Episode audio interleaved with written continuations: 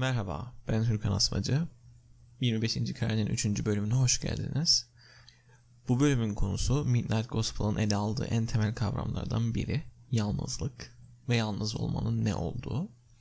Yalnızlık konusu biraz karmaşık. Çünkü genellikle yalnızlık e, kötü ve olumsuz bir şeymiş gibi gösteriliyor.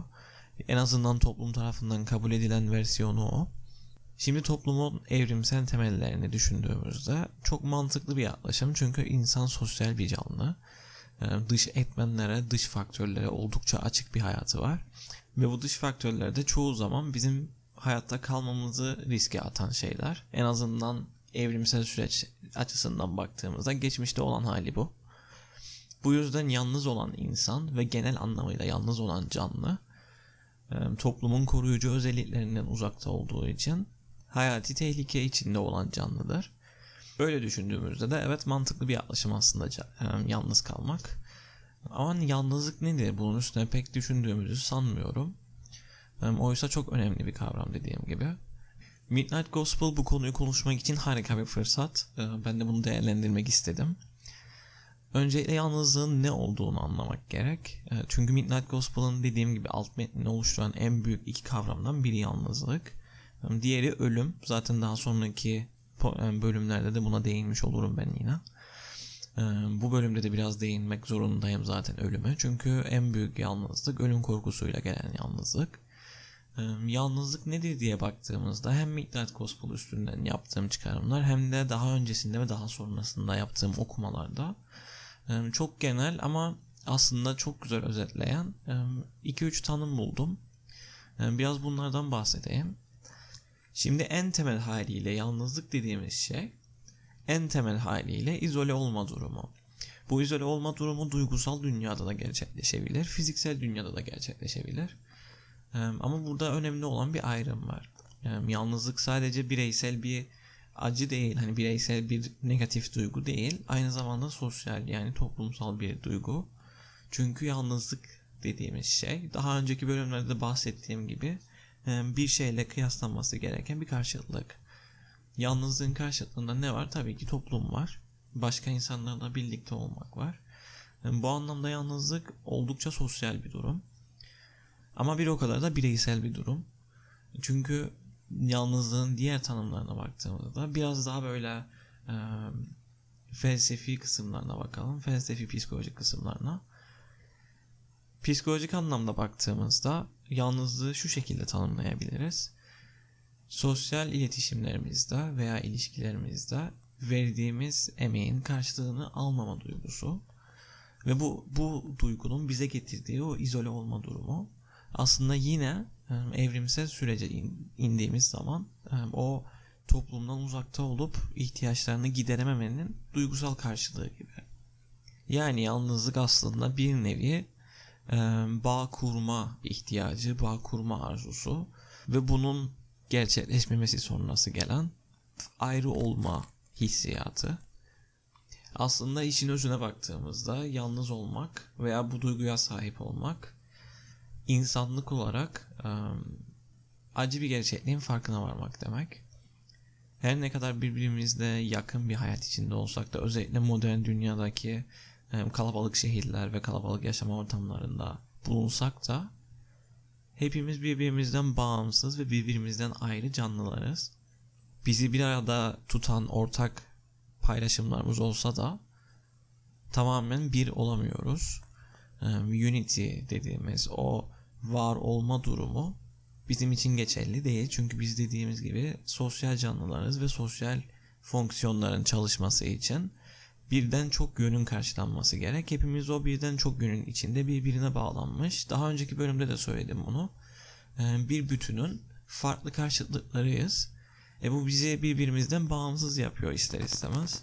Ki zaten yalnızlığın doğasında yatan temel sorun da bu bağımsızlık durumu. Özgürlük her zaman iyi bir şey değil. Ee, burada bahsettiğim özgürlük tabii ki freedom anlamındaki özgürlük değil. Var olma özgürlüğü bir şeyleri hissedebilme özgürlüğü, insan olabilme özgürlüğü hem psikolojik hem sosyal yapısıyla beraber. Yalnızlık da aslında bu psikolojik ve sosyal yapının kesiştiği yerde kendini gösteriyor. Hem iki taraftan biri doyumsuz olduğu zaman veya her ikisi doyumsuz olduğu zaman em, ya bir doymama durumu olduğu zaman bu duyguların yalnızlık kendini gösterebiliyor. Ama burada şöyle bir ayrım yapmak lazım. Fiziksel olarak yalnızlık, duygusal olarak yalnızlıkla aynı şey anlamına gelmiyor. Türkçe'de tam olarak karşılığı yok sanırım bunun. İngilizce'de çok güzel bir ayrım var. Ee, Bizim şu an ele aldığımız konu loneliness. Ama fiziksel yalnızlık, izole olma durumu dediğim e, hani yanında birinin olmaması durumu being alone. Loneliness olarak değerlendirdiğimiz, şu anda da incelediğimiz yalnızlık daha derin, daha psikolojik ve daha felsefi bir yan, e, durum, bir olgu yani. Fiziksel dünyadaki yalnızlığı düşündüğümüzde aslında iç dünyadaki yalnızlığa pek de gönderimde bulunmuyor. Çünkü kalabalık içindeki biri de yalnız hissedebiliyor. Yani kalabalık bir ailedeki bir çocuk mesela yalnız olduğunu söyleyebiliyor. Ya da işte kalabalık bir şehirde yaşayan biri de yalnız olduğunu söyleyebiliyor. Bu hepimizin aslında tanıdık olduğu bir durum. Şimdi böyle bir birey yalnız olduğunu söylediği zaman hani hayır sen yalnız değilsin, senin yanında insanlar var falan demek çok da doğru değil. Çünkü o kişi için yalnızlık duygusu ve kendi iç dünyası o kadar sağır edici bir hale gelmiştir ki dışarıdan gelen her şey, dış dünyanın ona sunduğu her şey bu bir gürültü niteliği taşımaktadır artık. Ki zaten yalnız hisseden bir insanın en çok zorlandığı şey de bu yalnızlığını dışarıya yansıtmaktır. Çünkü zaten yalnızlığın doğasında yatan şey dışarıya yansıtamama durumudur. Ee, Ama yine de yalnızlık her zaman depresif olmak zorunda değil. Yalnızlık dediğimiz şey kötü bir şey olmak zorunda değil. Midnight Gospel bu noktada çok güzel e, mesajlar veriyor bize. Şimdi bu anlattığımız yalnızlık tanımları üstünden bir karakterimize bakalım. E, Clancy karakterimiz. Zaten Clancy'den bahsettim geçen bölümlerde. E, annesinin ölümüyle başa çıkmak için yalnızlığı tercih ediyor Clancy. Bizim ilgimizi çeken şey de işte bu tercih edilmiş yalnızlık kısmı aslında. En azından benim üstüne konuşacağım konu bu bugün. Ee, ne dedik? Yalnızlık bir izole olma durumu dedik. Toplumdan uzakta bulunma durumu. Yani to- ya da toplumdan uzakta demeyelim de toplumdan ayrı bir izolasyon diyelim. Çünkü dediğimiz gibi her zaman yalnızlık, fiziksel olarak yalnızlık gerektiren bir şey değil. Ee, Şimdi tercih edilmiş yalnızlık dediğimiz şey adı üstünde yalnızlığın tercih edilmesi, yalnızlığın bir nevi başa çıkma yöntemi olarak kullanılması. Çoğu zaman bu tercih edişin arkasında başka bir neden yatıyor. Bu neden de işte baş karakterimizde olduğu gibi annesinin ölümü olabilir mesela bir insanın ya da işte bir başka bir kayıp olabilir veya en basit haliyle toplumun e, o sosyal yapısından bunalmış olabilir. Burada yalnızlığın olumlu bir görevi ortaya çıkıyor. Sağlıklı yalnızlık dediğimiz yalnızlığın iyile- iyileştirici, sosyal yapıyı onarıcı gücü. Aslında dizide olan şey de bu. Ee, Yalnızlık yıkıcı olan her şey gibi ardından bir inşa etme süreci getirebiliyor. Tabii bu burada bahsettiğim yalnızlık dediğim gibi tercih edilmiş yalnızlık. Ee, İşte depresif hastalıkların olsun e, ya da ne bileyim şizofreni gibi ya da başka şeyler gibi böyle insan kontrolünün çok daha mevcut olmadığı durumlardaki yalnızlık tamamen ayrı bir konu. Ama burada tercih edilmiş yalnızlıkta yalnızlığın bahsettiğim o onarıcı gücü mevcut. Zaten diziye baktığımızda da karakterin bu yalnızlığı bir nevi bir iyileşme aracı olarak kullandığını görüyoruz. Karakterin iç dünyasındaki gelişimi tetikleyen bir süreç olduğunu görüyoruz daha doğrusu. Bu anlamda baktığımızda da aslında yalnızlık zihnimizin bizi sürüklediği bir hayatta kalma içgüdüsü. Bir varoluşu sürdürme çabası aslında. Bu açıdan çok önemli bir şey yalnızlık. En az sosyal etkileşimlerimiz kadar bize gerekli olan bizim mental sağlığımızın devamlılığını sağlayan bir şey yalnızlık. Yine söylüyorum yıkıcı olan her şeyin arkasında bir inşa süreci gerçekleşiyor. Bir şeyleri yıkmak gerekiyor ki onun yerine yeni bir şeyler inşa edilebilsin. Yalnızlığı da böyle değerlendirmek lazım. Hayattaki karşılıklardan bir tanesi. Özellikle tercih edilmiş yalnızlık bu bahsettiğimiz konumda. Sağlıklı yalnızlık dedik. İşte bu tercih edilmiş yalnızlık aslında bizim sağlıklı yalnızlık dediğimiz şey. Bir nevi kendini devam ettirme motivasyonunun korunması. Karakterimize baktığımız zaman da bunu görüyoruz aslında. Kendi devamlılığını sağlamak için, kendi mental devamlılığını korumak için yalnızlığı tercih ediyor. Ama şöyle ilginç bir karşıtlık var dizide. Karakterimiz yalnız kalmayı tercih ettiği halde yani çevresindeki o sosyal yapıdan uzaklaştığı halde e, podcast yapıyor. Podcast de insanlarla iletişim kurmaya gerektiren bir şey. İletişim varsa sosyal etkileşim var demek. E, çünkü iletişimin temelinde karşılıklı bilgi alışverişi, karşılıklı duygusal e, yük taşınması, birini tanımak demek, o kişiyi oluşturan şeyleri öğrenmek demek. E bu da duygusal bir yük. Bu bir çelişki aslında. Hani karakterin tercih ettiklerine baktığımızda büyük bir çelişki. Burada şöyle bir şey görüyoruz. Aslında karakterin tercih ettiği yalnızlığın altında yatan sebep çok önemli. Clancy'nin uzaklaştığı sosyal yapı ailesi. Annesinin kaybından sonra kız kardeşinden uzaklaşıyor. Kayıpla birlikte gelen o ailenin bir olma sürecini, o duygusal yük işlemeyi hem kendisi hem karşı taraftan gelecek olan o duygusal yükü minimalize ediyor aslında. Hani çünkü başa çıkmak istediği veya o an başa çıkabilecek kapasitede olmadığı bir durum bu. Yani düşündüğümüz zaman evet annenin kaybı çok büyük bir yük. Yani özellikle günümüzdeki bu ataerkil yapının içinde annenin rolü çok daha fazla çünkü ataerkil yapının bastırdığı her şeyi temsil eden bir konumda anne figürü. E bu figür gittiği zaman hani bu kadar derin bakmaya da gerek yok aslında. İşte o anne bağının ikin, ikinci ucu diyebileceğimiz anne tarafının ortadan kaybolması bizim için çok büyük bir travma. Çünkü hem bizi kendi ölümlülüğümüzle yüzleştiren bir durum bu. Hem e, zarar görmeyeceğini, ölümsüz olduğunu, bizden böyle çok daha üstün bir canlı konumunda gördüğümüz annenin aslında öyle olmadığını en az bizim kadar insan olduğunu anladığımız noktaya gelme. E bu da dediğim gibi aslında çok da böyle başa çıkılabilir bir durum değil. Ve bunu düşündüğümüzde fark ettiğimiz şey şu oluyor. Aslında Clancy farkına varmadan kendi mental sağlığını düzgün bir şekilde koruyabilmek için böyle bir yol tercih ediyor. Bu aslında hepimizin hayatının bir noktasında yaptığı bir şey. Yani bu anlamda bizim için değerli bir plot noktası diyelim. Dizide bize verilen sebep ölüm, ölümden kaçış, yani kendi ölümlülüğüyle yüzleşmekten kaçış. Ama her zaman bu da olmak zorunda değil. Bu kadar büyük bir travma olmak zorunda değil. Günlük hayatımıza baktığımızda hani diziden farklı olarak ölüm dışında başka sebepler de var. Mesela ben kendim için söyleyeyim. Yorgunluk, zihinsel yorgunluk, sosyal yapının, sosyal iletişimlerin getirdiği yorgunluk bu sanırım biraz daha genel ve sanırım daha çok rastlanan bir yalnızlığı tercih etme sebebi. Yine başka örnekler de verilebilir ama kendi deneyimlerimden konuşayım. Şimdi ölüm biraz daha ani bir e, travma. Benim kendi deneyimlerimde yaşadığım o yorgunluk, o sosyal yorgunluk duygusu biraz daha böyle zamana yayılmış bir duygu. Farkına varmak da biraz daha uzun sürüyor. Düşündüğüm zaman Evet, gerçekten de biraz zaman almış benim bunu fark etmem. Bu yüzden bu duyguya yönelik hareketlerde bulunmam, hani yalnızlığı tercih etmeye yönelmem. O da biraz zaman aldı. Ama işin sonunda şunu fark ettim. Gerçekten de bu yalnız kalma süreci ve bu arzuya yönelik hareketlerde bulunmak insana iyi geliyor. Sosyal ilişkilerinde de iyi geliyor. Çünkü bazı şeyleri daha farklı değerlendirmeye başlıyoruz. Bizim için daha az önemli olan şeyleri ve daha çok önemli olan şeylerin ne olduğunu görmeye başlıyoruz ki zaten en önemli noktada bu. Biz üzerine bir şeyler inşa edebileceğimiz sonuç bu. Yalnız kalmanın sonucu bahsettiğim şey.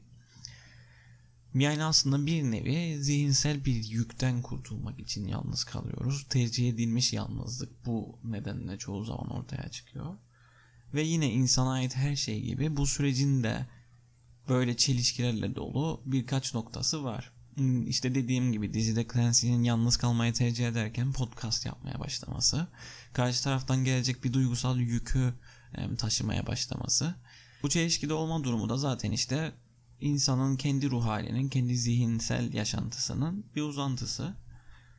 Clancy'ye baktığımız zaman evet yalnız kalmayı tercih etmiş bir karakterin bu şekilde insanlarla çok sık bir şekilde diyaloğa girmesine neden olacak iletişim yöntemini tercih etmesi biraz çelişkili. Ama aslında oldukça da doğal. Çünkü Clancy'nin aslında kaçtığı şey onun yakın çevresindeki sosyal yaşantı ama podcast sırasında konuştuğu insanların hiçbir bu yakın çevrenin içinde değil. Zaten podcast'in doğasına baktığımız zaman da hep farklı dünyalara gittiğini, farklı avatarlara bürünüp farklı insanlarla diyalog kurduğunu görüyoruz. Daha önceki bölümde söylediğim gibi bu aslında karakter gelişimini sağlayan bir süreç. Farklı insanlardan farklı karşılıkları öğrenip kendi hayatına uygulayabilme becerisini kazanıyor Clancy. Bu yüzden bu çelişki aslında olması gereken bir çelişki ve pek de çelişki sayılmıyor. Çünkü yalnızlığın doğasında aynı zamanda sorgulamak var. Bir contemplation var. O varoluşun sonsuz devinimi içinde kendi devinimini oluşturma çabası var. Bu nedenle de aslında Clancy'nin yaptığı her şey kendi içinde tutarlı. Farklı karakterler dedik. Bu karakterlerin yalnızlığı da önemli aslında. Her karakter özel olarak işte önceki bölümde değindiğimiz o farklı olma durumu sayesinde kendi yalnızlığını ifade edebiliyor bize. Çünkü o karakterler farklı olarak toplumun dışında bir yerde. Hani aslında yine bir izole olma durumu var ama bu sefer olumlu bir çağrışımla izole olma durumu var. Bu da yalnızlığın diğer ucunu gösteriyor bize. Tercih edilmiş yalnızlığın aslında faydalı bir şey ol, olabileceğini de gösteriyor. Çünkü bu karakterlerin hepsinin geçmişlerinden gelen zihinsel bir yükü var. İşte bir bölümde Clancy ölümle, ölümün kendisiyle konuşuyor. Bir bölümde bir korsanla konuşuyor. İşte kadın bir savaşçıyla konuşuyor, vampirle konuşuyor falan filan derken gördüğümüz şey şu oluyor. Bu karakterlerin hepsi bir arayış içindeler. Aslında yalnızlığın o sorgulama kısmında işte bu arayış yatıyor. Clancy'nin arayış sürecinde bu karakterler belli noktalarda onun hayatıyla kesişen karakterler sadece. Hani bu podcast'i tamamen ters çevirip mesela o tanıştığı kadın savaşçının yerine koyabiliyoruz. O kadın savaşçının e, hikayesini takip ettiğimiz zaman mesela aslında Clancy'nin de o karakterlerden, o farklı dünyalardan biri olduğunu görüyoruz.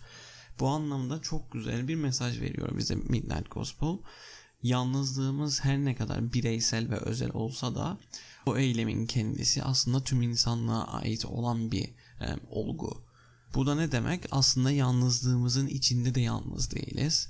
Bize benzer duyguları yaşayan çok fazla insan var veya çok fazla canlı var diyelim Midnight Gospel içinde.